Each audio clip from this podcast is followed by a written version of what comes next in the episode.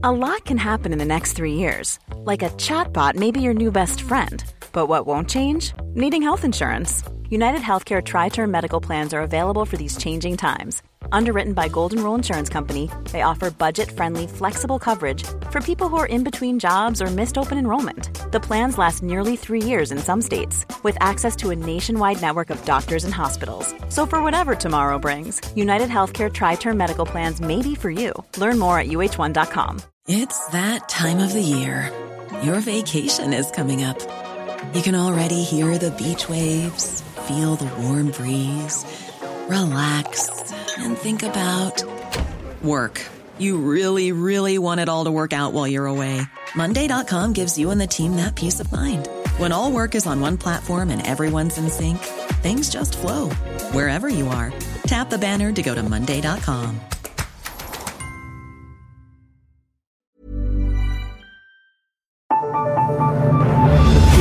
The Michael Reade Show podcast. Tune in weekdays from 9 on LMFM. To contact us, email now michael at lmfm.ie. Hello, good morning. Welcome to the Michael Reade Show. This is Ken Murray with you until 11 a.m. on the issues and the stories of the moment. If you want to get in touch, give us a call on 041 9832 or you can text or WhatsApp us on 086 1800 658. Well, as you probably heard in the news, welfare recipients will get a 200 euro lump sum payment as part of the cost of living package that's going to Cabinet this morning. This is in response to calls, certainly from opposition parties, that the cost of living measures that were introduced in the budget won't go far enough as the current cost of living crisis continues to make life very difficult for a lot of families who are financially stretched. To get an insight as to what we can expect today, I'm joined on the line right now by Adam Higgins, who is the political correspondent of the Irish Sun newspaper. So, Adam, in terms of this package that's going to be announced today, what are you hearing? So one of the big parts of the package that we expect to be announced today, now all this has to be signed off by Cabinet still, but the big uh, section that's kind of been briefed yesterday was a 400 million euro social welfare package. And as you mentioned, that will include a 200 euro lump sum for pensioners, carers, people with disabilities, people on the widow's allowance and, and people on the lone parents allowance. Now along with that, that's the targeted measures that they want to help those who are most vulnerable. But along with that will be a universal payment of a, a 100 euro extra child benefit payment. Now that will go to all families, so it'll be 100 euro per child, and it'll go on top of the 140 euro that you always get. And then there'll be another payment, then a 100 euro extra payment on top of that back to school clothing and footwear allowance. So that's kind of the, the main parts of the social welfare package. Another little bit that uh, Minister Heather Humphreys was pushing for, but we're not sure if we'll if we'll see it uh, this time or not, is a, a really big extension and expansion to that school meals program into primary schools across the country. Well, now the hospitality sector has been crying and whinging and certainly uh, pushed the government to get the VAT rate down from 13.5% to 9%. But there's anger over the fact that when the VAT rate went down to 9%, uh, the prices in hotels and pubs did not go down accordingly. Uh, they've been doing a lot of lobbying in recent months. Uh, is there signs that uh, the government is going to look after them in this package? Yeah, it sounds like that uh, that lobby really has uh, been effective because the, what we're hearing is that that 9% VAT rate for the hospitality sector will stay in place for another six months. So that'll move back up to that 13.5% in September. And that is a contentious issue because, as you mentioned, last year the government were furious with the hotel sector in particular for what they called price gouging. And they said that prices were far too high in hotels despite the accommodation shortage. And they felt that people were, were being unfairly treated by the hotels. So they, it really felt like and it looked like all the sounds from Leinster House was that the hospitality sector were going to lose that battle and they were going to uh, lose that 9% uh, rate in next month when it was due to to, lapse. But it seems like heavy pressing from the likes of the Hotels Federation, the Restaurants Association, and the publicans has really worked, and they're going to get another six months of that. So they'll have a summer now to earn a little bit more on that nine percent, and then in September, before the budget, it will revert back to the thirteen point five percent. Now, as it is, Adam, the cost of petrol, diesel, and home heating oil is ridiculously expensive. But uh, the indications this morning are that, in fact, uh, there's some bad news for motorists. What do you know? For motorists in particular, yes. Yeah, so what the, the Taoiseach had promised on this was that there would be no cliff edge, and I suppose he it looks like he has come true on that because the prices won't change at the pumps immediately in March. It looks like they're going to defer that until June, and then there will be a staggered reintroduction of that of that uh, higher tax. So what will happen is for example, in June, it'll go up by the price of the pumps will go up by six cents per litre, and then in September it'll go up to seven cents, and then in October eight cents, and that all, all overall that'll be the twenty-one cent before the next budget. So in October we'll have them back to where they were with that full price in. Now, when it comes to the home energy bills, that decision has been deferred until after the summer. So we'll keep that lower rate on the on the home energy bills, but we'll see how that. I'd imagine that's something they'll want to unwind before the next budget as well. So we'll have to see whether they're going to do a staggered approach to that as well, or whether it's just been completely deferred in the same way as the hospitality sector has. Well, on that very point of home energy bills, uh, there's been calls, uh, particularly from the Social Democrats, for the introduction of a windfall tax on energy companies because some people believe that the energy companies are making uh, what appear to be extraordinary profits at a time when a lot of families are stretched to pay their bills. Do we have any indication that uh, the government will announce today that it intends to put the squeeze on energy companies who are raking in the profits? this is something that the government has actually already introduced. And I remember um, not too long ago, I interviewed uh, Minister Eamon Ryan and asked him about this. And he said that in the first half of this year, we'll start to see that money coming back from the energy company. So the government have put this windfall tax, and it's it's kind of a complicated tax that works two ways, but they have put in the, that windfall tax in place. But what they're waiting for now is those big energy companies to file their tax returns, to file their finances, so that the Department of Finance can go in and, I suppose, figure out how much these uh, companies owe the state. Now, the Taoiseach spoke about this just a couple of weeks on the Dáil, and he said that he expects to bring in hundreds of millions of euro from this tax revenue uh, raising measure. Now, the thing is, they won't know how much they're going to make on that tax before they announce this package today. So while Minister Eamon Ryan has always said, and he told the Irish Sun not too long ago, that he wants all of the money from that windfall tax to be ring fenced and used for supports to help families through this uh, high energy price crisis, we won't know how much that's going to be. So the measures that we're getting announced today, you know, I think there may be beforehand we thought they'd be a lot bigger and better than than they might be. Some people might be surprised about how slimmed down version of the of a sports package this is, bar the targeted sports measures, which seem to be seem to be quite generous, but a slimmed down version of what we were expecting. For example, it doesn't look like we're going to get another home energy credit, which had been uh, kind of reported and briefed about before. So I think that windfall tax is probably directly in, as a result of that. If they had had that windfall tax earlier, maybe they could have known how far they're going to go. And I suppose that money that they raise from that windfall tax, you'd hope that they're going to use it in September to help protect families next winter. Well, on that very point, uh, Catherine Martin of the Green Party, who is the Minister for Communications, and you can add on another five or six portfolios into the package there, she was making the point last week that the electricity credit of 200 euro should be extended but should be brought in uh, next autumn. Uh, is there any indication that the government is taking that call on board? I think this is the tricky one that we're going to see from today's announcement. So a couple of weeks ago, there was reports around and speculation that yes, there's going to be another 200 euro energy credit for households in this spring package.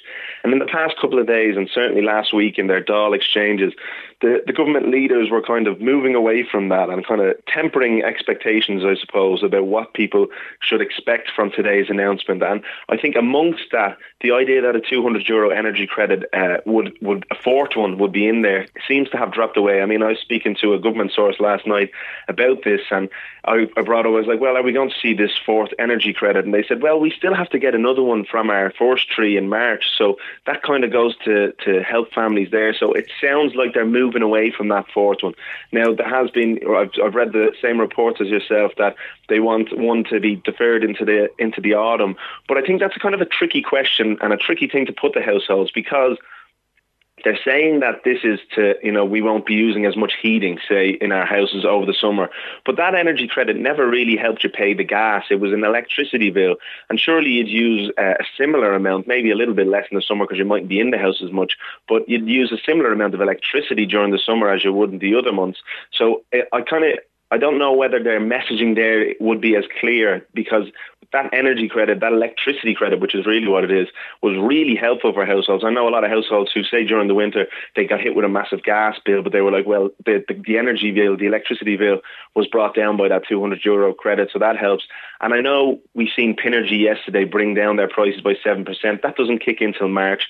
We, it's unlikely if we see any of the other uh, energy countries companies following suit, it'll be unlikely that that won't kick in till the end of March or April or June maybe. So people will still be paying those high electricity prices in March and April when that fourth credit would have been applicable. So it's going to be an interesting one to see how they kind of answer those questions today at a press conference, which we're expecting this afternoon.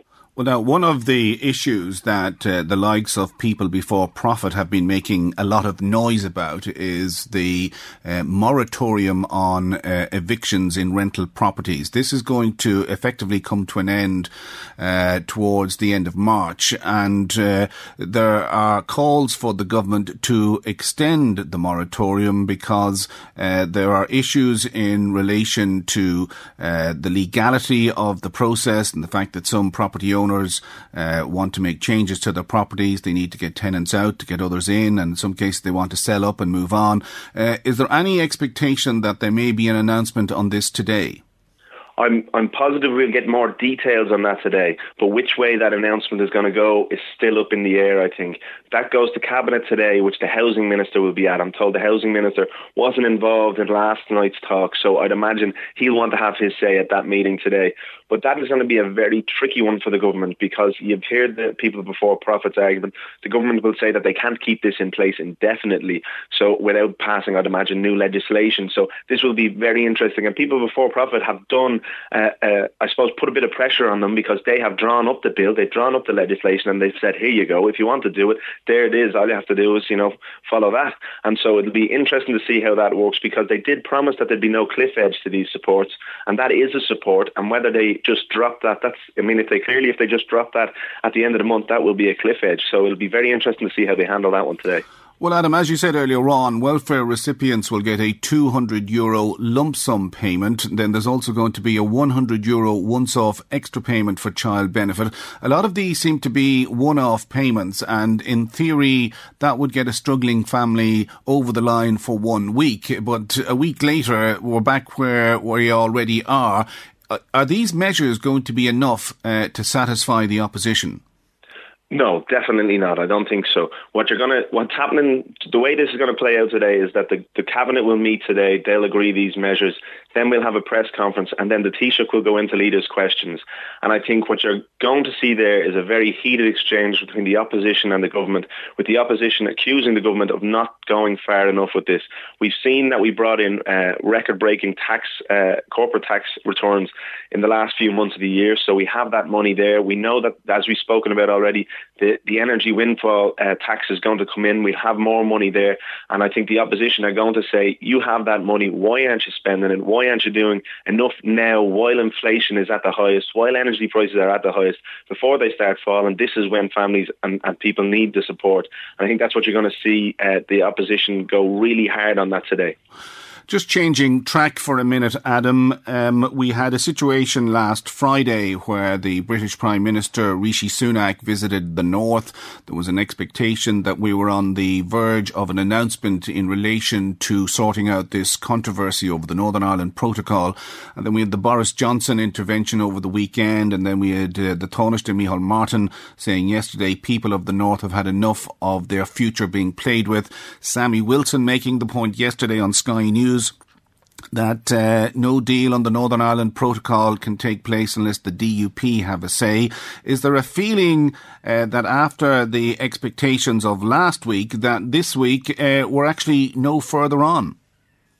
I think um, maybe that might be a bit of an overstatement to say we're no further on because after all those meetings, that would have been important engagement, especially that meeting with the DUP. The, the Prime Minister flew to, to Belfast and he actually met with all the parties, and all of those parties were, uh, in in the north had about 15 minutes with him. But the DUP's meeting went on for almost an hour and a half, so that was obviously really detailed exchanges, and it's clear that he was trying to use the, uh, that meeting to win them over. So I think you're going to see movements on this today because uh, it's the cabinet in the UK are due to meet, and Rishi Sunak will be trying to win over his ministers and also the key group here is uh, the DUP, but the second key group will be those Eurosceptic backbenchers in the Conservative Party, and they really can put a lot of pressure on the Prime Minister when it comes to this. So I think if he can win those over today at this meeting, that will be a big win, and then it's just the DUP that he needs to win over. And I think when you listen to the detail of what the DUP have been saying on this for the past while, they, their position has kind of, I'm not going to say softened, but they seem to be being won over by this deal. It seems to be a lot of the stuff that they want, this seven checks they've talked about, seems to be they're ticking off some of those. The last key issue here is that European Court of Justice and where, whether it will have jurisdiction in Northern Ireland or not, or how they're going to solve that disputes mechanism. So that's going to be the one to watch. But I think today is a big day for Rishi Sunak and see, to see if he can win over his uh, his party members. There you go. That's uh, Adam Higgins there, political correspondent with the Irish Sun newspaper, speaking to me earlier this morning. If you want to get in touch, by the way, you can call us on 041 98 32000 or you can text us on WhatsApp on 086 1800 658. And of course, uh, we'll have updates on those uh, expected cost of living measures on LMFM News uh, throughout the day. More to come. We'll take a break. Michael, Michael Reade on LMFM. Now, People Before Profit launched the eviction ban bill yesterday, calling for the ban on rental property evictions to be extended beyond its current deadline of March 31st. And they're asking the government to strengthen the legislation as a result of the threats posed by the cost of living crisis and housing emergency. And they were joined in their call by leading homeless campaigners like Peter McVerry and indeed uh, the Simon communities. It should be added, of course, that Housing Minister Darragh O'Brien says the government has not yet decided whether or not they will extend the eviction ban ban, and he says the measure was always a temporary one and the issue is legally complex. Richard Boyd Barrett of People Before Profit joins me on the line right now. Uh, Richard, you, have been making a lot of noise about this in the Dáil in recent months. Come the end of March, if this eviction ban uh, is lifted, uh, what are the implications uh, for those who, if you like, have nowhere else to go?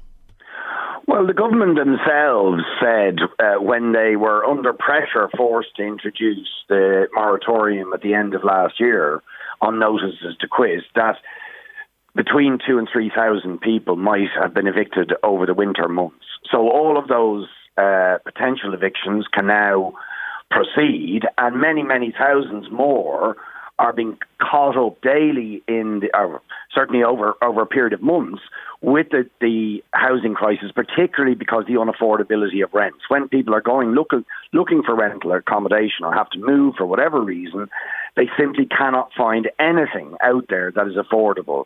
I mean, average rents nationally are now seventeen hundred euro a month. In the south of Dublin, where I'm based, they are about two and a half thousand euro, which is completely unaffordable for the vast majority of people.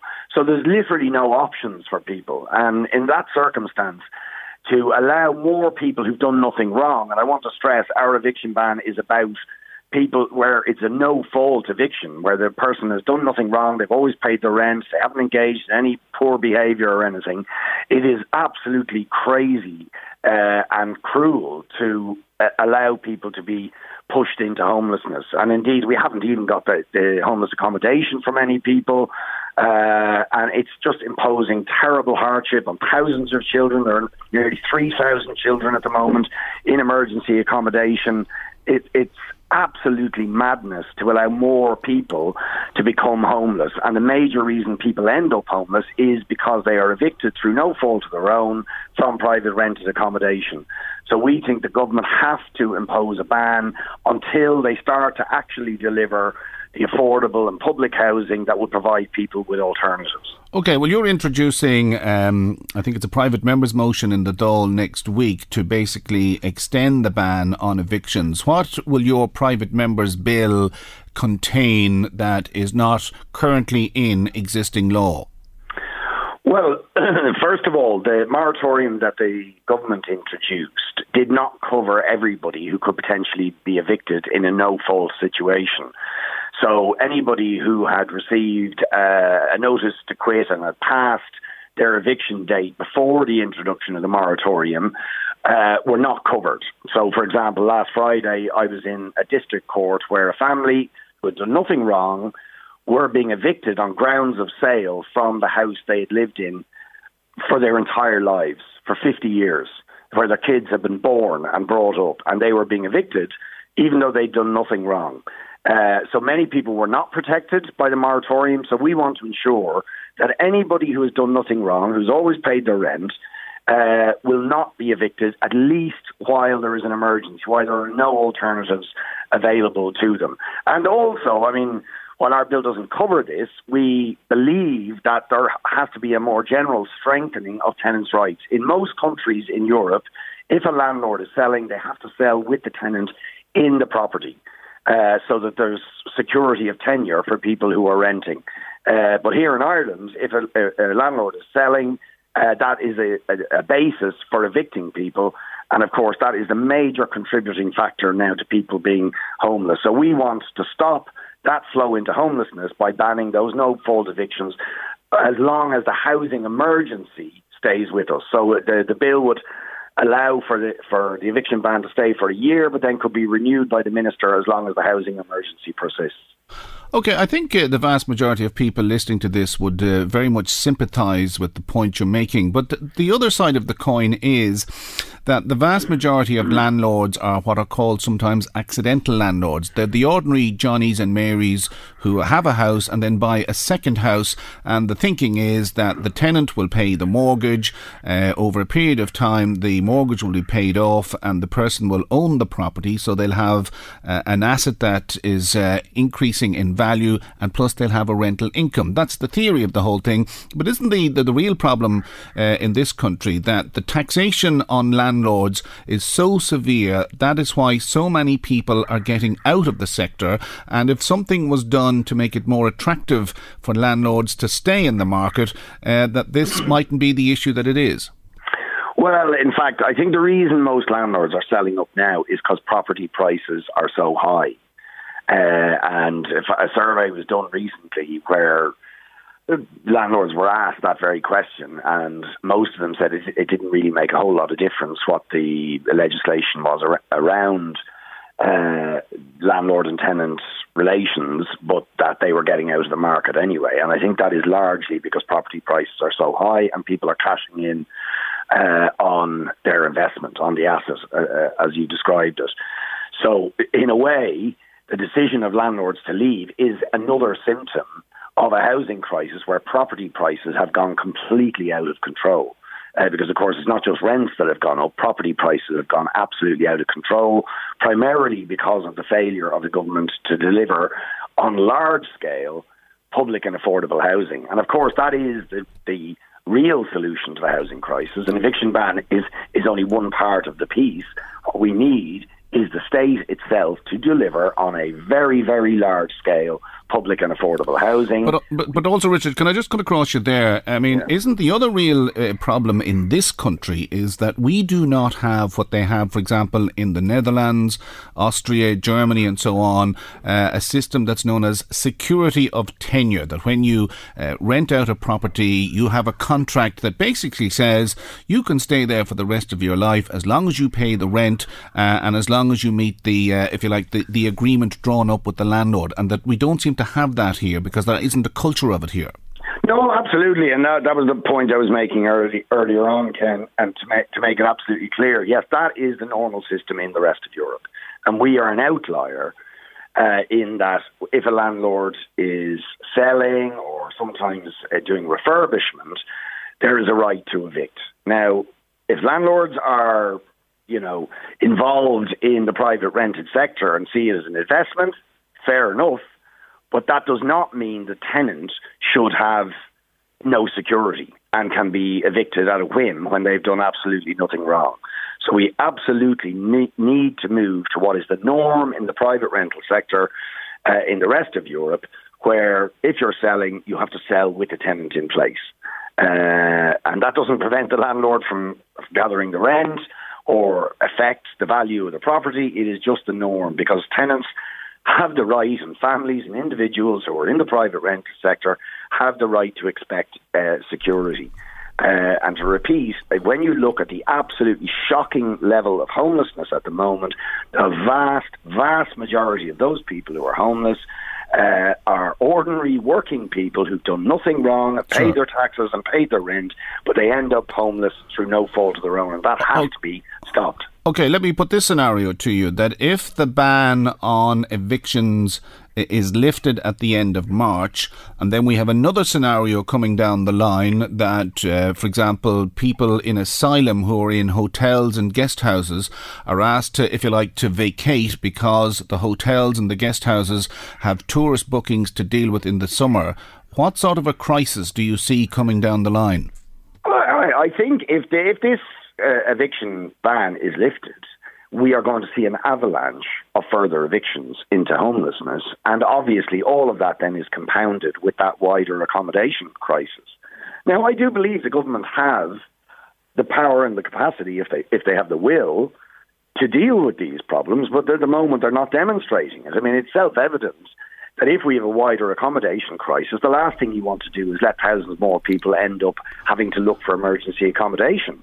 And let's remember during COVID, when we had a comprehensive eviction ban, we actually saw the numbers of people in homelessness significantly reduce. So these measures can work. And I would add to that things like far more robust measures when it comes to uh, taking over the state buying vacant and uh, derelict property, uh, which has been done successfully in some parts of the country, and in fact, I think your own area is one of the better performers in this regard, where local authorities are buying properties where people are threatened with eviction.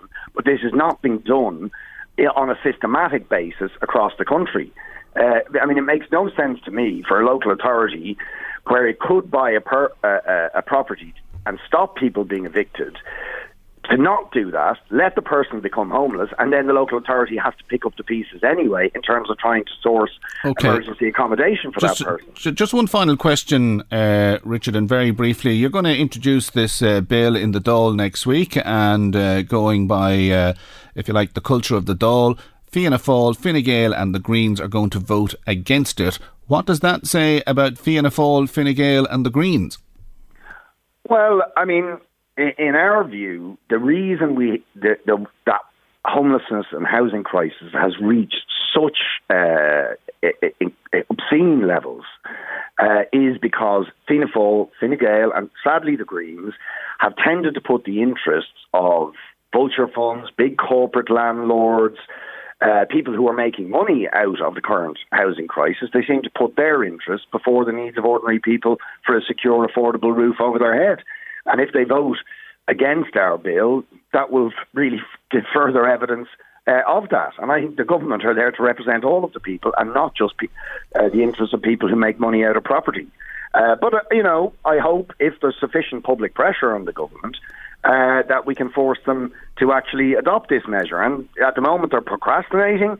Uh, and I would appeal to the government and obviously to all the opposition parties to support our bill as one important measure that can stem the flow into homelessness, but also, of course, we need to agitate for a much more wide ranging, radical emergency package of measures to deal with what is an absolutely dire housing and homelessness crisis that is affecting tens and tens okay. and tens of thousands of people in different ways. Okay, well, it's no doubt something we're going to return to as the uh, clock counts down towards March 31st. That's uh, Richard Boyd Barrett there of People Before Profit. We'll take a break. Michael, Reade on LMFM. Don't forget you can text or WhatsApp us on 086 1800 658. Now, there were 100 incidents of drink spiking investigated by Gardaí in 2022. That's a near doubling of cases compared to the previous year. 12 cases were investigated in 2020, and this seems to be a problem that's getting further and further out of control. I'm joined on the line now by Noeline Blackwell of the Dublin Rape Crisis Centre. Noeline, how bad is the situation? Uh, good morning, Ken. I suppose the truth is nobody really knows. While, while that looks like a big increase in spiking um, uh, incidents being investigated by the Gardaí uh, from 12 in 2020 to over 100 in 2022. I think the reality is that the guards are only starting to isolate out that information now because we all, well, a lot of us know, even just from casual conversation, that spiking has been around for a long time um, and that it has been a worry for people for a number of years. Because, again, just to be clear what spiking is, spiking is where another where a drug is introduced into somebody's drink, and that drug might be alcohol. So, where, for instance, somebody would ask for a shot of alcohol and um, and some sort of a mixer, if somebody buys them three shots with the mixer instead of that, they are actually spiking their drink. Adding in a sort of an, a naggin of vodka into a fruit or uh, into a punch bowl at a party or something, that's spiking. So too is, of course, adding a, a different drug. But the trouble with spiking is that if it is adding um, drink or another drug to somebody's drink, it's very hard to identify it as a separate offence and very hard to prosecute because somebody might have been having a drink consensually. Uh, but they, they hadn't meant they hadn't intended to have that much drink or to have it in that concentration, um, and so even if you did a blood test, you couldn't establish that somebody had done something illegal that way.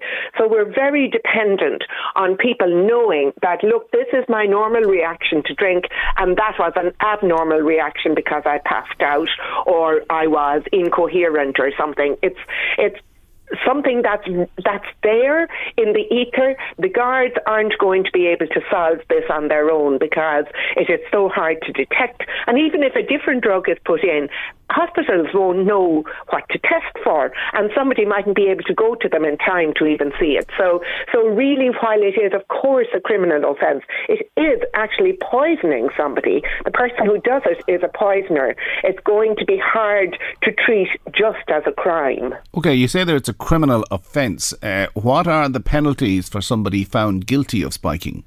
Well, it won't be. It won't be just uh, that. Won't be it. The penalties, for instance, for poisoning can be uh, serious jail terms as well as fining. That's one way of doing it. Um, it if it is uh, if it is prosecuted as uh, something that is trying to attempt to commit another crime, like stealing from somebody or assaulting them either sexually or physically, then there will be different penalties. Like there's one offence that's up to five years in jail. Um, but it is unlikely that somebody is going to be prosecuted for that on their own. It's likely to be with other things because, again, the question of evidence, how do you prove it? Unless someone makes an admission, um, it is likely to be part of a pattern. If it is somebody who is doing it in order to carry out another offence, then that is a really terrible thing to do. But the other thing that I think we hear about in terms of spiking is that uh, is that it's, it's often done, say, at the end of a party or a get together, an end of term get together, something like that. You hear of of people um, being, you know, rendered unconscious uh, uh, through something uh, that was put into their drink. So the purpose of that seems to be just somebody thinks it's funny. And of all the things I don't understand in life, and there's many, but of all the things I don't understand, I don't understand how anyone can think it's funny to make somebody else uh, to poison somebody else. I presume spiking is carried out in, if you like, a sly and underhand way. So, uh, assuming that is the case, isn't it very, very difficult to get cases into court on the basis of either witnesses uh, not being uh, there to, to verify what the allegation is uh, and proof? 100%. You're 100% right. And that's why we'll have to tackle it at a different level. There's a really good chance that somebody would not be prepared, somebody who saw it happening, somebody who saw somebody else doing it, might not be prepared to give evidence against their friend in court. But if they could instead, if every one of us, every single person, everyone who's out in the night, could be really clear that if you saw somebody uh, trying to buy somebody um, uh, a, a stronger drink than they wanted, if you saw somebody pour another drink into a drink in a round of drinks, if you saw any of that, that that we could call that out. You know, that's the way I think it will be dealt with, rather than um, I'm sure there will be the odd criminal uh, charge as well, but for the most part, I think this will have to be at the society level that none of us tolerates this, none Sure. of us accepts it, Just- and that if we see anybody who is at risk of this, that we make sure that they are told. I also think that it may very well be that if someone is doing it maliciously, it may be things like, you know, uh, pub licensees, people who run pubs and bars, clubs. They Just- may be Sure. able to spot a pattern if a particular group of people, say, come into a club or Okay. something, that suddenly there's an increase. Just one final question, Noeline. Um, you know, w- w- we live in a society where uh, young men and young women go out to bars, they go to discos, they go to concerts, they even go to football matches. You know, we have a very vibrant social scene in this country. It's what we're famous for. What advice would you give for young girls, particularly teenagers who are heading out to discos and bars at the weekend to try and ensure that they don't fall into the trap of spiking? Yeah, of, of being spiked. Uh, uh, I suppose they could do it themselves as well. You do occasionally hear of people doing it on their their uh, friends of their own sex that they're not in any relationship with. But I think what's wearing about this is that you're asking the person who's likely to be harmed to take uh, the care, and you have to do that. People have to look out for each other. Uh, people have to watch out for each other. If someone seems to be more drunk than you expected they would be, if they seem to be incoherent, to make sure that they're minded at the end of a night and not, uh, uh, you know, not allowed away uh, uh, and vulnerable. Uh, so, so there's that kind of thing. You know, you do hear there are also, uh, particularly young girls, make all sorts of arrangements to cover their drinks to, to try and make sure. But the real, what I'd really say to people in that vibrant scene is it is there's a really good chance someone else knows that someone is about to do this spiking. Okay. Ask them not to and, and call them out if they do. All right, something tells me it's an item we're going to be returning to again and again and again. That's uh, Noeline Blackwell there, the CEO of the Dublin Rape Crisis Centre. More to come, we'll take a break. Ken Murray on LMFM. Michael Reade on LMFM. Indeed, you can text us on WhatsApp at 086 1800 658. Now, joining me in studio live is Chris McManus. He's the Sinn Féin MEP for this constituency, which is the Midlands Northwest. And indeed, it's a vast constituency. I've lost count of how many counties it covers, but I'm told it's one of the biggest landmass constituencies in all of Europe. Uh, thanks for joining us, Chris. Uh, you're in the Louth area today. I believe you're talking to the IFA later on. What will you be discussing? Well, the first thing I want to say is good morning to yourself, Ken, and good morning to your listeners. And I hope they haven't uh, overfed on pancakes as of yet. Uh, yeah, it's it's great actually to get out around the constituency. And as you said yourself, it's 13 counties in size, and it is probably one of the largest constituencies in the European Union. And unfortunately, we only get back here once every four or five weeks to be able to spend some time. And with the the pandemic, uh, we missed out in two years. My first two years as an MEP was effectively either sequestered in a in an office in Sligo or out in Brussels as it was most times. So it was one thing I was really looking forward to, being able to get out in the ground, talk to people.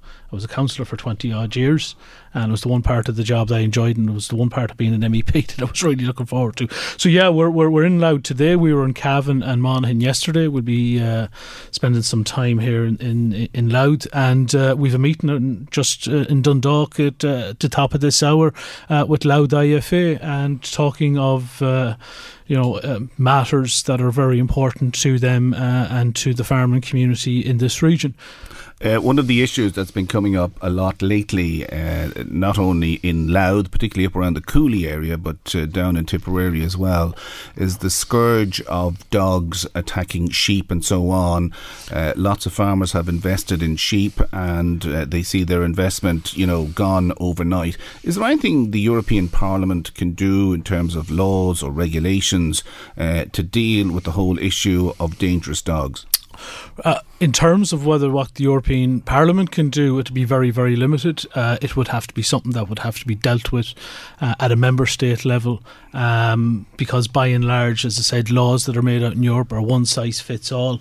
They're determined and designed to fit 27 member states. Uh, I do, and I'm aware of the issue of uh, uh, dogs, uncontrolled dogs, uh, in you know having an impact uh, and destroying flocks of sheep. It's obviously I know it's it's, it's an issue, and I talked to my colleague Antóin Watters about this uh, from up the Cooley area uh, recently about it, uh, and I know, but it's an issue that's been ongoing. It's an issue that's been ongoing since people have been herding sheep. I do know the IFA have obviously they, they have a campaign that's been going on nearly nearly twelve months, and I think the first most important thing to always remember is that dog owners uh, need to accept responsibilities of dog ownership, and in fairness, most do. Uh, this is only a, a very small, t- tiny minority that allow their dogs to roam uncontrolled, uh, and the safety of farm animals must be paramount in, in all of this. So, as I said, I do know it's one of the issues that Louth IFA will probably be, be discussing uh, within you know an hour or so's time. Um, it is a critical time of year with lambing, uh, and as I said, what Louth IFA will be raising with me. I'll be raising with our uh, agriculture spokesperson, Matt Carthy. Uh, I'm of the understanding that at Oireachtas level, this is going to be the issue of dog control is uh, under consideration and is going to be reviewed in regards to uh, what can be done to uh, ensure that farmers' livelihoods are being protected. One of the things that the EU Commission, which is separate to where you are, you're in the European Parliament, uh, are, are, pushing for, uh, is this whole area of if you like, uh, reducing, reducing rather uh, a, a, drive to reduce our carbon output, and this has implications for farming because if we're to reduce carbon, reduce methane output, uh, we have to reduce the national herd.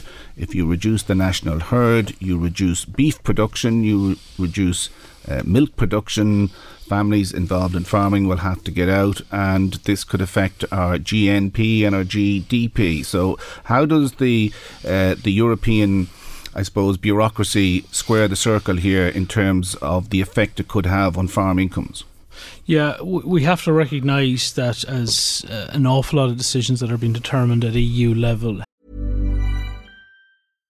How would you like to look five years younger? In a clinical study, people that had volume added with Juvederm Voluma XC in the cheeks perceived themselves as looking five years younger at six months after treatment. Look younger, feel like you. Add volume for lift and contour in the cheeks with Juvederm Voluma XC. Reverse signs of aging by adding volume to smooth laugh lines with Juvederm Volure XC. For important safety information and to find a licensed specialist, visit juvederm.com. That's J U V E D E R M.com. Not for people with severe allergic reactions, allergies to lidocaine, or the proteins used in Juvederm. Common side effects include injection site redness, swelling, pain, tenderness, firmness, lumps, bumps, bruising, discoloration, or itching. There's a risk of unintentional injection into a blood vessel, which can cause vision abnormalities, blindness, stroke, temporary scabs, or scarring. Talk to a licensed specialist to find out if it's right for you. Ready to pop the question? The jewelers at Bluenile.com have got sparkle down to a science with beautiful lab grown diamonds worthy of your most brilliant moments. Their lab grown diamonds are independently graded and guaranteed identical to natural diamonds, and they're ready to ship to your door. Go to Bluenile.com and use promo code LISTEN to get $50 off your purchase of $500 or more. That's code LISTEN at Bluenile.com for $50 off. Bluenile.com code LISTEN. Many of us have those stubborn pounds that seem impossible to lose, no matter how good we eat or how hard we work out. My solution is PlushCare. PlushCare is a leading telehealth provider with doctors who are there for you day and night to partner with you in your weight loss journey. They can prescribe FDA-approved weight loss medications like Wegovy and Zepbound for those who qualify. Plus, they accept most insurance plans. To get started, visit plushcare.com slash weight loss. That's plushcare.com slash weight loss. Have immediate impacts on us at a local level here in Ireland. And, and as I go around and I engage with many people within the farming and the rural communities, there's a sense of despondency. Um, I know recent surveys have indicated that you know, one up to one third of farmers in different sectors, uh, either the suckler sector and the, the, sheep sector, are on about. They don't maybe consider that they'll be uh, engaged in that within, uh, you know, possibly within five years' time. And there's also that issue of, and I was talking to a farmer in Cavan about it yesterday, of lack of generational change. You know, the you know, what are you working for? Why, why is the need to continue when you know, your children are either not showing any interest in doing it, or in fairness, some of them wouldn't even advise their kids to get involved in farming at this stage, uh, and that's very much regrettable when we hear that. Uh, there's also all those issues of the input costs around feedstuff, around fertilisers, around motor fuel. Uh, fertiliser costs are still going upwards, even though the, the price of production through natural gas is going down. I actually raised it in the European Parliament last week.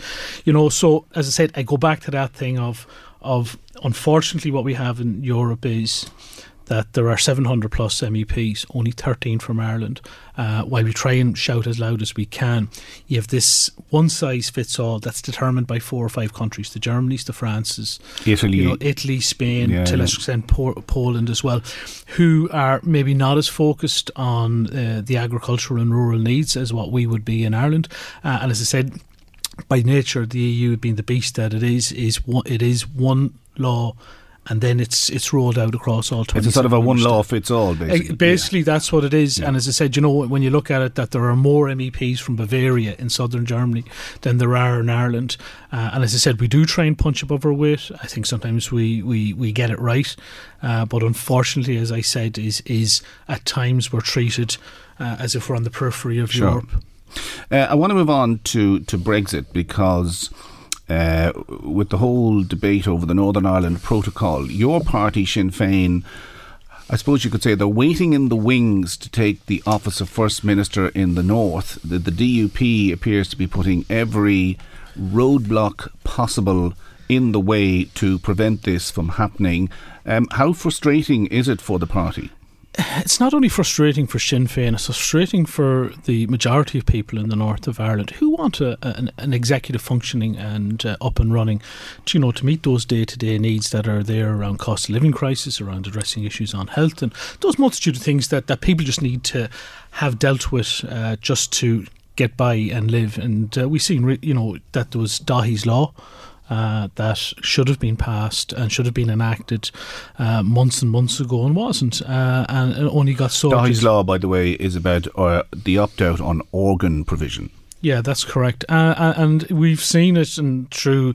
It went through a myriad of a route to eventually get that it was Westminster that, uh, as an amendment on, on, on top of, of, of, of, another piece of legislation they're working on, that put it through. But it's it's it's it's exceptionally uh, difficult um, to you know move on and to try and have a functioning executive.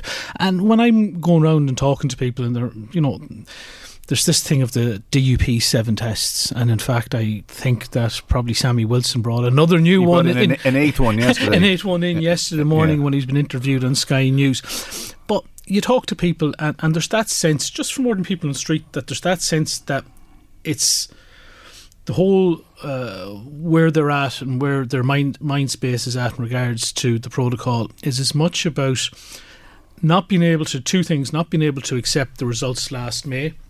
Uh, and that Michelle O'Neill is the first minister designate, that they can't reconcile that there would be a, a, a first minister from a nationalist or Republican community.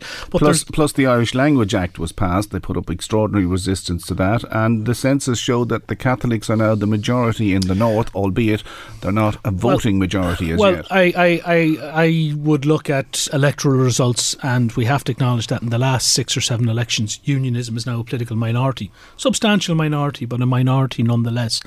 And the mindset doesn't seem to have been able to accept that. So if we actually though look at it in a wider sense, we have to remember always where the DUP are coming from. They're coming from a place of quite open hostility in the past to the Good Friday Agreement. That inability to accept that the change north, is happening. Well, yeah. that the north of Ireland is now in a different constitutional space than uh, what it has been in the past with in, in, regards to Britain. That the north of Ireland is now in that constitutional space where there is the potential of constitutional change through a referendum on Irish unity. They cannot seem to accept that. So this attack on the protocol is basically, uh, by and large, uh, an, a proxy attack on the Good Friday Agreement. Um, the protocol uh, was put in place to try and make Brexit work. And again, it goes back to the majority of people in the north did not vote for Brexit, uh, but it's there, and the protocol is the mechanism to try and deal with it. Uh, in the European Parliament, which sits in Brussels and uh, bizarrely sits in Strasbourg once a month, that's uh, another day's debate. But do the MEPs from across Europe, whether they're from Portugal or Croatia or Belgium, do they uh, understand the nuances of the north of Ireland and what the DUP is up to and the difficulties that the British government faces in dealing with the DUP? The one thing I have been really positively surprised about since I went out to Brussels in, in 2020 is the that sense of right across the EU institutions and predominantly in the Parliament where I work Uh, is that sense of solidarity with Ireland. That's that, that importance of looking of protecting the Good Friday Agreement. And it's ironic that many, many MEPs who maybe five, six years ago had very little understanding of Irish history, very little understanding. They knew there was a peace process 25 years ago. They knew that there was a settlement of sorts, but knew very little else. Since the Brexit vote in 2016, they have themselves been forced to go on a journey of getting to understand the nuances of the Good Friday Agreement, the importance of protecting the Good Friday Agreement, have been to some extent those who may have in the past have a latent sympathy with Britain have seen what has gone on uh, within the Tory government. That basically that the Tory government are willing to play fast and loose with not only our peace process, uh, but but you know do you know basically uh, the potential of, of, setting aside so much hard work that got to, got us to that point. So they've had to learn all of that. And, and I'm going to be honest with you, in many side discussions you would have with them in private. Just come in here, yeah, yeah. Many many of them would would say, well, surely you know they would see Irish unity as probably the, the you know the sensible uh, conclusion to all this. And you know, President Macron said it himself is that Irish unity would sort out uh, these issues, but it wasn't for him to comment on it after literally commenting on it.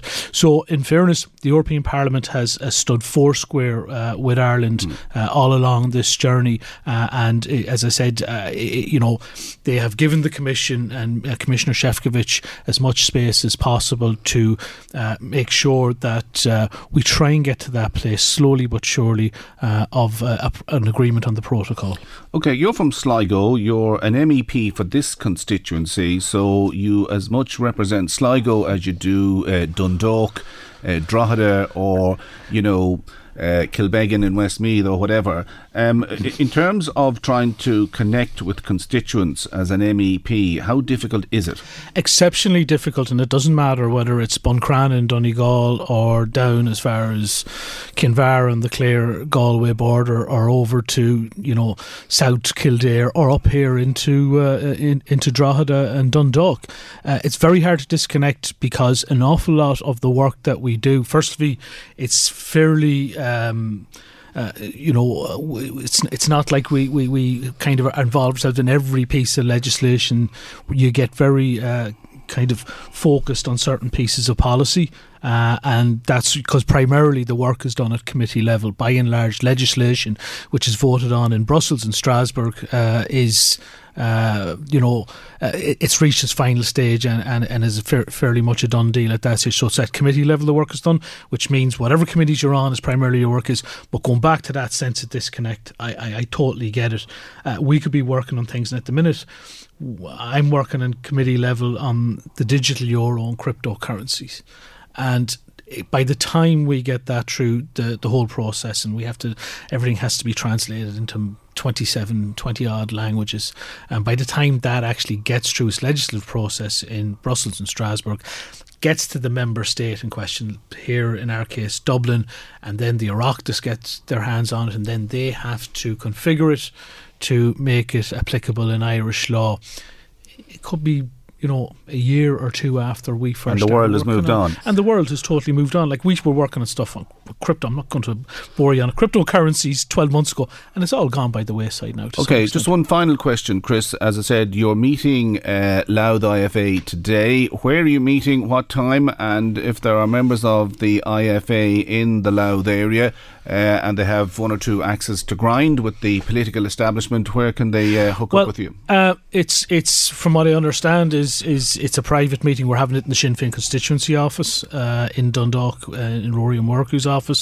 Um, we're meeting at eleven o'clock per se, um, where we'll be talking hopefully of issues of, of mutual concern. Okay, that's uh, Chris McManus, who is the Sinn Féin MEP for this constituency, which is uh, Midlands Northwest. He was in the area. We thought we'd invite him in uh, for a chat, and uh, no doubt, Chris, will be talking to you again as the European elections draw close. Okay, more to come. We'll take a break. Michael, Reade on LMFM. You don't need me to tell you that the cost of motoring seems to be getting more and more expensive as time moves on. Uh, some measures were introduced in the budget to reduce the cost of petrol and diesel and home heating oil. There are expectations of changes in costs which will be published today. Paddy Comyn of AA Roadwatch joins me on the line right now. Paddy, I believe you have some details on some of the changes that are coming down the line.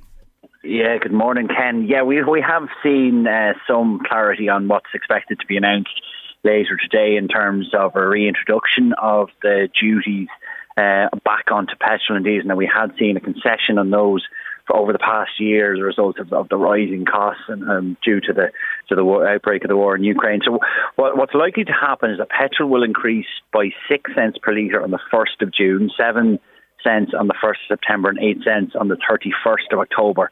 Um, and diesel will increase by 2 cents on the 1st of March, 5 cents on the 1st of June, and 5 cents on the 1st of September, and 6 cents on the 31st of October. Um, so that's a staggered approach. Now, that we, we in the A had sort of called and flagged alongside Fuels for Ireland the fact that uh, if they had brought that back in one go, you would have had a situation where there would have been uh, queues at petrol stations, and in some cases potentially petrol stations running dry because uh, of so many people trying to fill up before these price increases. What's unusual, I suppose, we don't have any clarity yet, Ken, is, is, is why they've chosen the months they have. You know, there's different months for petrol and different months for diesel. Certainly, initially, no increase in, in petrol until June, whereas diesel goes up uh, starting on the 1st of March. So uh, interesting to see what, if we get some clarity later on, on, as to why they've chosen the ones they have. Well, I'm just wondering, Paddy, are these uh, increases being phased in to soften the shock, so to speak, in the hope that if the war in Ukraine ends and supply increases, that the prices will come down anyway, and that a two cent increase in you know March and a you know another increase in June and so on, it won't look so bad then. Yeah, potentially, Ken, it's a good shout. I mean, it's probably for that reason in in particular. The, the the the, war in Ukraine obviously created an awful lot of upheaval. We had had we have had a reasonably mild winter. We haven't seen any major supply issues, despite uh, now what is effectively a ban on Russian fuel and fuel products uh, into the EU. So things have remained reasonably stable in terms of pricing.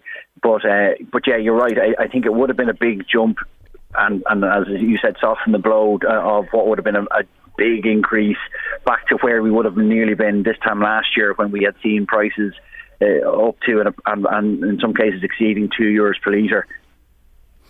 Uh, one thing that seems to irritate and really annoy Irish motorists is that when the prices go up, they seem to go up immediately, but when the wholesale price comes down, it seems to take forever and a day for the changes to be adjusted at the forecourt.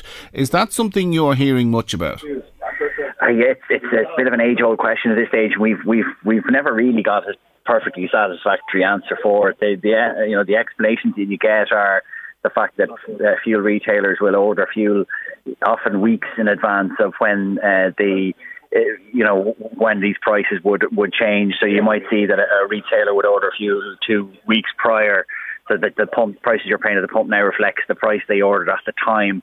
Um, and it often takes a, a, few weeks for the for the price to adjust. But yeah, as you rightly point out, it doesn't necessarily happen in the other direction. We often see that the price uh, increases fairly quickly as well. So look, it, it's it, it's hard to say. You know, we, we, we can only guess in some cases as to why this happens, but uh, but certainly there there does appear to be a bit of a trend in, in regard to that.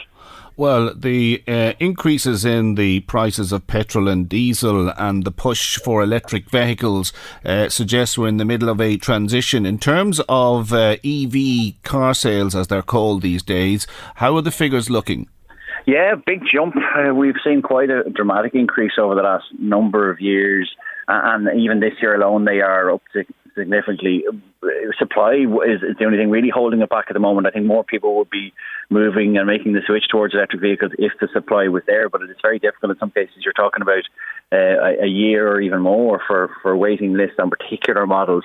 But there's no doubt we are seeing seeing a, big increase for that. But but look, Ken, you know that's that's for people who can afford them. We are um, we are in a situation where we're getting a, almost like a two tier market where people who can afford to be greener are, and uh, those who can't uh, are being taxed even further with penalties. You know, more penalties coming on stream in the future for for uh, people who are driving diesel and petrol cars. So unfortunately, it's not really that equal. We'd, we, you know, we'd like to see some way where electric vehicles will become more affordable for a wider group of people. Uh, finally, Paddy, um, you know, as the drive, pardon the pun, is is heading towards uh, increased sales of electric vehicles, there doesn't seem to be the same push on the provision of chargers. Isn't this a real problem in terms of not enough chargers? Not enough locations, and some people won't buy electric vehicles because they know that if they want to drive down to Limerick, there may not be a place along the way to charge the car. We are at a point where, you know, a couple of years ago we had way too many chargers for the amount of vehicles that are there. Now the reverse is true. We need to really see an uptake in that. Uh, I was only reading an article this morning where there was a, local councils are being very slow to take up grants that are there to put more charging points in, in towns. And in fact, Louth, Louth was one of the better ones in, in, in uptaking them. But w- you're right, we need to see more hubs. We need to see more fast charging hubs because it's one thing to, you know, most people will, will and should charge in their driveway if they have one, but it's when you're crossing the country that it becomes uh, more challenging. And, and I, you know, I do drive an EV and I have started to see more queues at charging stations as you cross the country, and that, that can become and will become an issue. Okay, it's uh, no doubt a topic we'll be returning to again. Thanks for joining us on the line this morning. That's uh, Paddy Comyn there from AA. We'll take a break. Michael, Reade on LMFM. Right, we've had some comments in in relation to our cost of living measures discussion that we had earlier on with Adam Higgins of the Sun newspaper. Johnny was in touch. He's been listening to all the speculation about the measures Cabinet are due to sign off on this morning that are aimed at tackling the financial worries we're all facing at the minute. He says he's hearing lots of talk of doubling welfare payments and one off payments in child benefit, all of which are positive things. But what about those who are not on social welfare and who go out to work every every day. What measures will be announced to help those people? And Andrew was in touch, more or less saying the same thing. He says it appears normal working families, not on social payments, won't benefit in any way with the government's measures. Still excessive costs across the board. And he says we are struggling to make ends meet. So that's something maybe the government may have to uh, keep in mind in the weeks and months ahead. Now, moving on and if you have uh, social media on your laptop or indeed your phone, you may have seen video, very disturbing video yesterday in relation to an attack on two members of the Gardaí in Dublin. A male guard received medical treatment after he was surrounded by a group of youths and struck with a missile in Ballyfermot. Gardaí say a number of patrol vehicles were also significantly damaged. Tara McManus is the Assistant General Secretary of the Garda Representative Association. She joins me on the line right now. Uh, Tara, can you tell us what exactly happened yesterday? Uh, good morning, Karen. Um, so there was an incident in Ballyfermot yesterday afternoon. Now it's followed um, a funeral, and there was a funeral of a, of a young man from the Ballyfermot area. Um, but in the aftermath of that funeral, um, large groups of young males with motorbikes uh, began, I suppose, taking part in antisocial behaviour, a number of road traffic incidents, basically reckless endangerment in the Ballyfermot area. Um, Gardaí became aware that a member of the public, a lady who was actually out pushing a buggy, became injured by one of these motorbikes, and they intervened at that stage um, to assist that woman. Um, and at that point, the mob, I suppose, of young men turned on the two members of An Garda Síochána, and one of them received um, a serious injury to his head, which required him to be hospitalised. Um, is this part of a pattern, or is it purely a once-off in Ballyfermot? No, it's only a number of months ago that we had uh, a number of other colleagues that were seriously injured in Ballyfermot as well, and they had to be hospitalised and receive treatment for a number of days. Uh, so, unfortunately, this type of behaviour is becoming indicative of what we see across. Uh, across the entire country, it's only a couple of weeks ago since we've seen another colleague of ours in Ballymun receive very serious injuries to his hand um, having stopped um, person who was driving a vehicle. So it's the escalation of these assaults on our members. Um, it's the seriousness and the violence that's attached to these assaults. So as an association, we are very concerned about this. And um, what and we have. Sorry. Yeah, I was going to say, what's the solution? Is it uh, more Gardaí, or is it a case of giving more powers to Gardaí who are currently on the beat? Um, I think you hit the nail with the first one there, Ken. It is definitely more Gardaí. We would see that uh, our members are at breaking point with regards to the issues that we have there. We have a, um, a retention and we have a recruitment crisis within An Garda Síochána. Uh, the government have promised us up in a thousand Gardaí for 2023. Um, yesterday we saw 136 uh, new Garda trainees enter the Garda College but it's clear that if, if the numbers are going to remain at 136 every couple of weeks, we're not going to meet those targets. Um, in particular, that area, Ballyfermot, that's part of uh, West, and DMR West would see the highest attrition rates across the country. We have seen up on 50, 60 members in DMR West resign in the last 12 months. So it's quite clear that the Garda members that we do have in this particular division, in this particular area, are fed up um, they can no longer cope with with the aggression that's shown towards them. They can never no longer cope with the bureaucracy that's involved in actually doing the job. So certainly, um, we would be calling for a task force to be set up to examine all of these issues, to examine the violence that's shown towards the members, but also to look at why we cannot recruit new people into the An Garda Síochána and why we cannot retain the members that we currently have. Is it purely an issue of pay scales and money uh, which is feeding into low morale, or has it got to do with the fact that the top brass in the Gardaí, uh, Drew Harris and his team, they're not listening? To be honest, a lot of research would be done with regards to pay scales and money, and although it would be one of the features, it's normally not the main thing. And, and what we're hearing back from our members are this is not to do with money, this is to do with the conditions, it's to do with the lack of resources, it's to do with the lack of manpower. I mean, any of that footage that you would have seen yesterday in Ballyfermot, there was maybe two to three guards at any of those incidents, surrounded by tens and twenties of, of other young men. So, I mean, you're looking at two to three guards dealing with very, very serious incidents. We are aware that the public order unit was called into that incident, but they didn't actually appear in Ballyfermot until after seven o'clock last night. So the response was too slow. Um, we should have had a public order unit in there within two to three hours of that incident kicking off, or even quicker. But to have a, a public order incident or sorry, team going in there at seven o'clock last night, the incident had almost died down at that stage. When our members were there, where they were vulnerable, where they needed backup, where they needed support, they didn't have it. As that continues, we're going to see more and more of our members injured, and eventually we are going to see one of our members receive fatal injuries if those type of incidents are not dealt with, and if we don't have the adequate supports and resources to deal with those. Yeah, I think this happened in Tallaght as well some months back, where a guard, the patrol car uh, came under attack. Um, have you taken your plight to the Minister for Justice, and if so, uh, what is he currently saying on this matter? We are due to meet with the Minister of Justice early next week, and we will be impressing upon him the importance of examining this issue, of setting up this task force. We have been calling for a task force for a number of weeks and months uh, on this particular issue.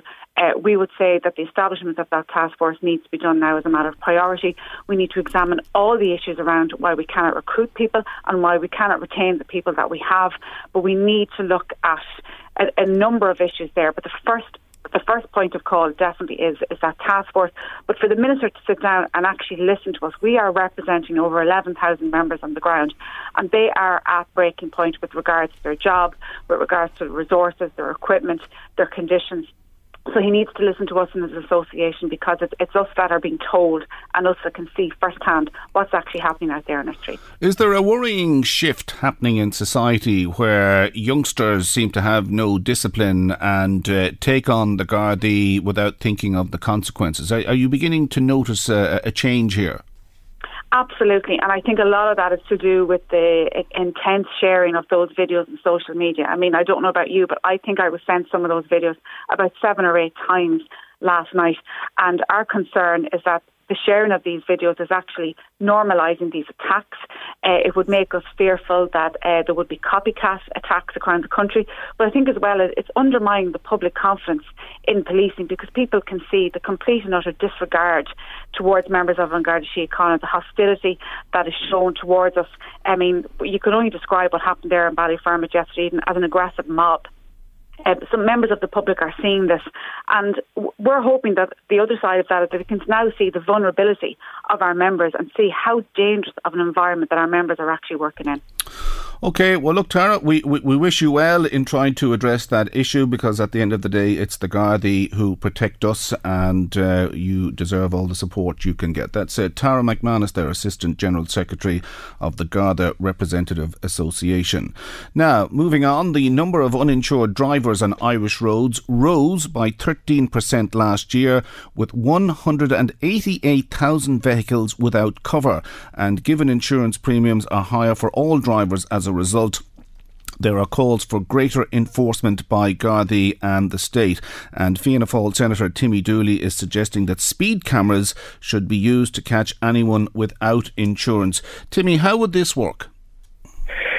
Well, I mean, first of all, I suppose in the same way uh, that the technology is already there to capture a, a, car that's above a speed limit, it also captures the number plate um, and the details uh, are obviously contained in the back end database. It would require obviously a change in the law or some additional uh, pieces of legislation uh, to give permission uh, to that system to capture the data for the reason of insurance rather than for just speeding. But I think people that I have spoken to in recent days who were quite taken aback uh, by the level of uninsured drivers on the road and cars that are, are not insured they feel, uh, and I think it's hard to, to disagree with them, that uh, it's really unfair that they are paying a higher insurance because a certain percentage of people, whether it's as high as those numbers suggest or not, is, is not clear. Um, but it certainly is a matter of fairness. If people are paying their insurance, they don't expect to have to cover the liability of those who choose not to, or perhaps can't. But that's not the point. I mean, the, the, the law requires that we insure our, our, our, vehicles when we're driving to protect others in the event of us being in an accident uh, and causing damage to other people's livelihoods or lives or property. Um, and uh, it seems to me, based on people that I've spoken to, that they want to see this enforced. And it's probably not possible to expect the Gardaí to mount a greater level uh, of uh, checks, which they had been doing up to a point and maybe continue to do. But I mean, when you've just the last piece that you dealt with, where you see that they're already challenged in terms of numbers in dealing with public order uh, issues, it's you know going to be a difficult situation to expect them to police something that can now be done in, elec- in, in an electronic way. The technology that Gardaí already have on board um, on their cars with this um, capacity to recognise a car, whether it's taxed or not, certainly can be extended to cover insurance. And it would seem to me to be a logical extension if the state is already contracting uh, a company to to capture those that are speeding, um, why not also capture those who, who who, who don't have their cars insured. Okay, well, your party's in government. All you have to do is uh, pick up the phone to Micheál Martin and say, listen, Micheál, is there any chance you could put this on the cabinet agenda in the next few weeks? I mean, is this uh, a runner, to, to use a phrase, or are there legal issues in relation to uh, using the information of a, a, car in terms of its registration and chassis number, whatever goes with the, the process, uh, to making this workable?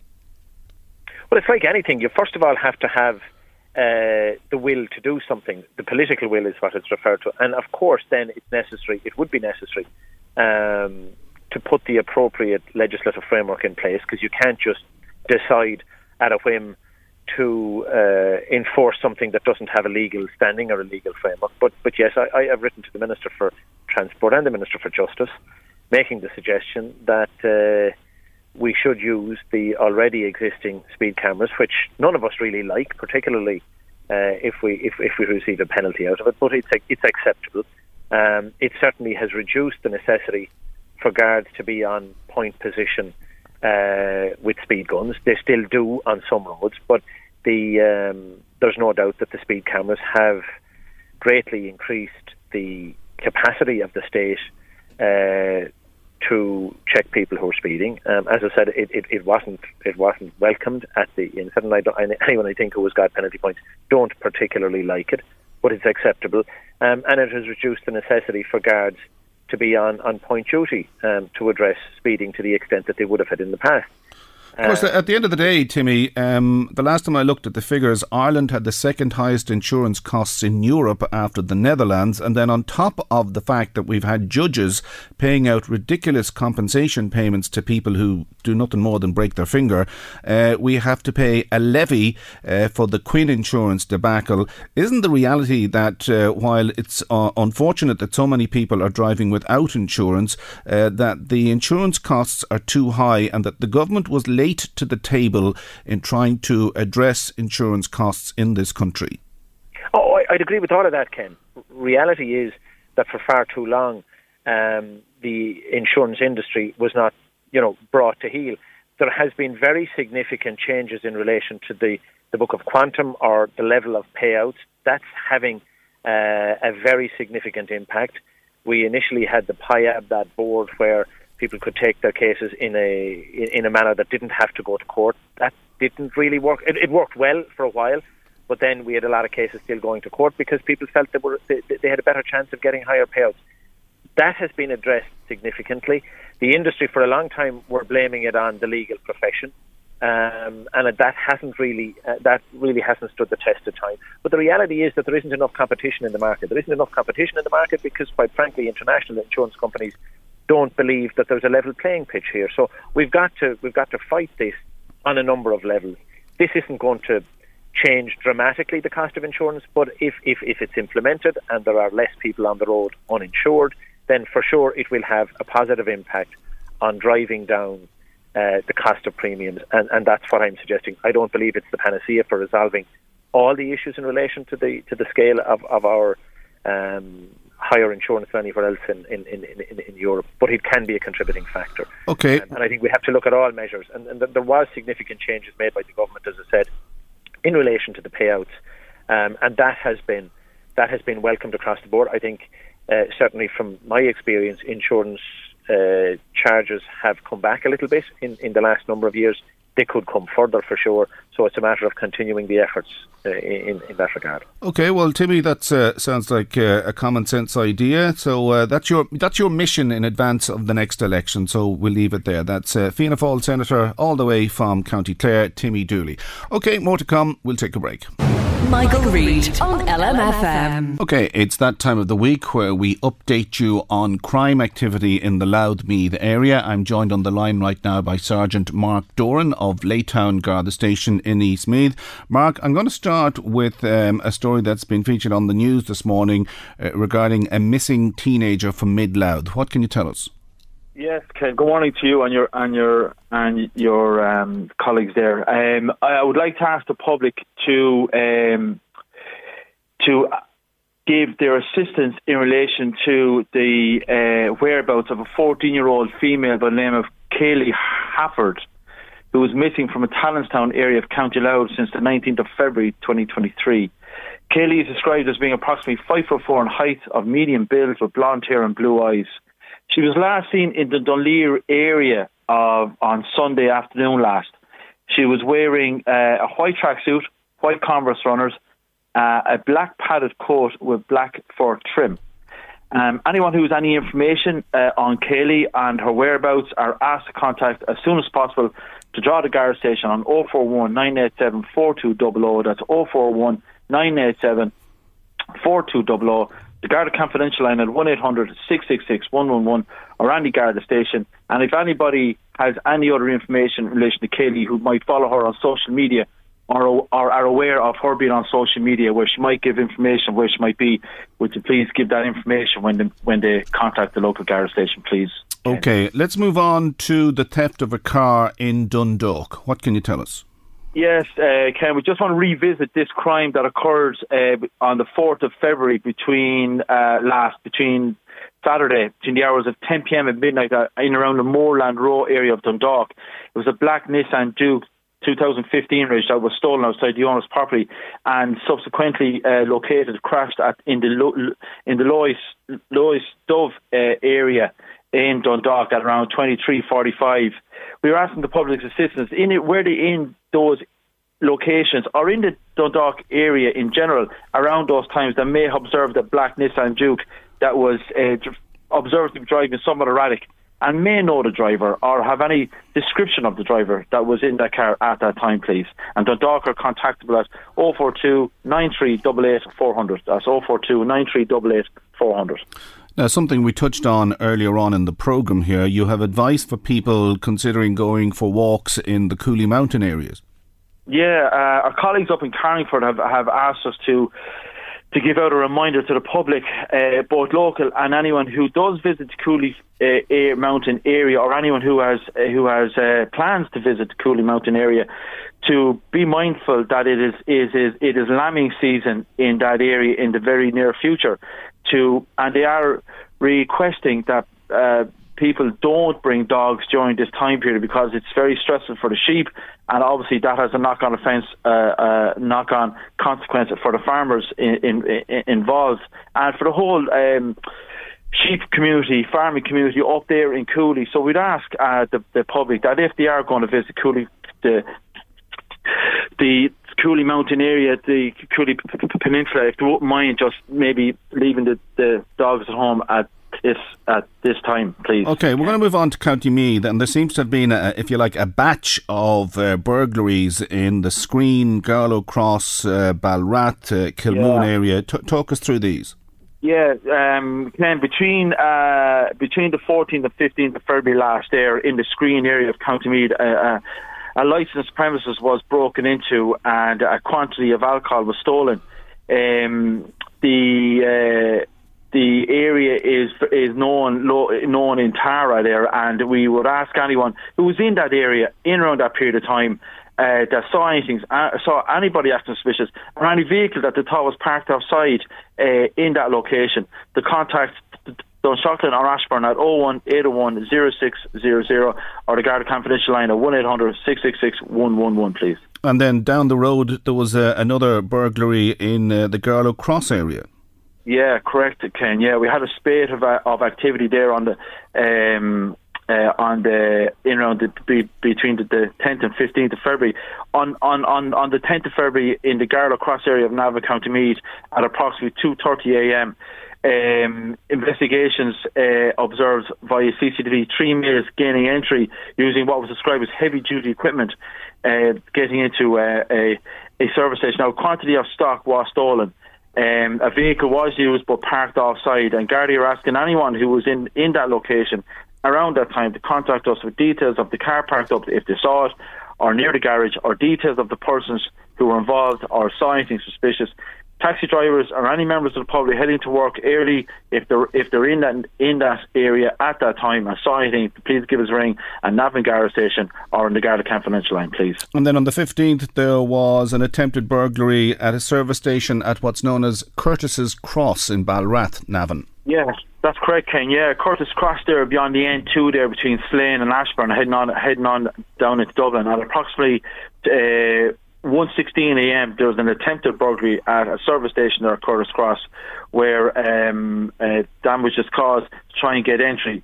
And um, we're asking anyone who was in that area driving along that road that might have dash cam footage or a taxi, a truck, or a car, and if they saw anything suspicious or anything to that effect, that they feel that wasn't it wasn't significant, but nonetheless, if they could ring Navan or Ashbourne Garda Station or the Garda Kempford Garda confidential line with any information, and we'll chase that up. So okay, I don't know if the next one is connected, but just up the road at Kilmoon Cross, then there was another attempted burglary. Yeah, correct, Ken. Yeah, you're right in that. Yeah, in further, further later in the morning around 6 a.m., which is a busy time at that area.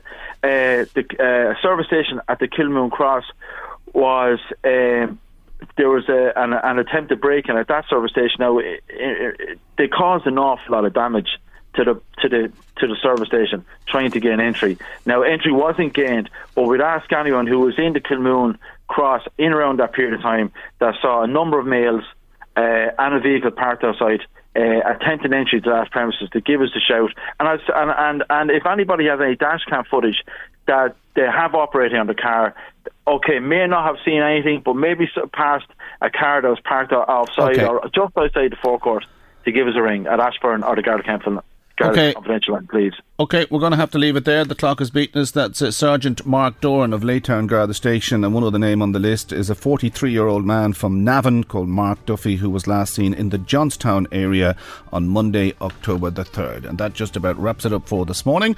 I want to thank Chris Murray, who was on sound, Maggie Maguire, who produced. I'm Ken Murray. I'll talk to you again tomorrow morning, just after the 9 o'clock news. Sinead Brazel is next. And until then, bye for now. The Michael Reade Show podcast. Tune in weekdays from 9 on LMFM. To contact us, email now michael at lmfm.ie.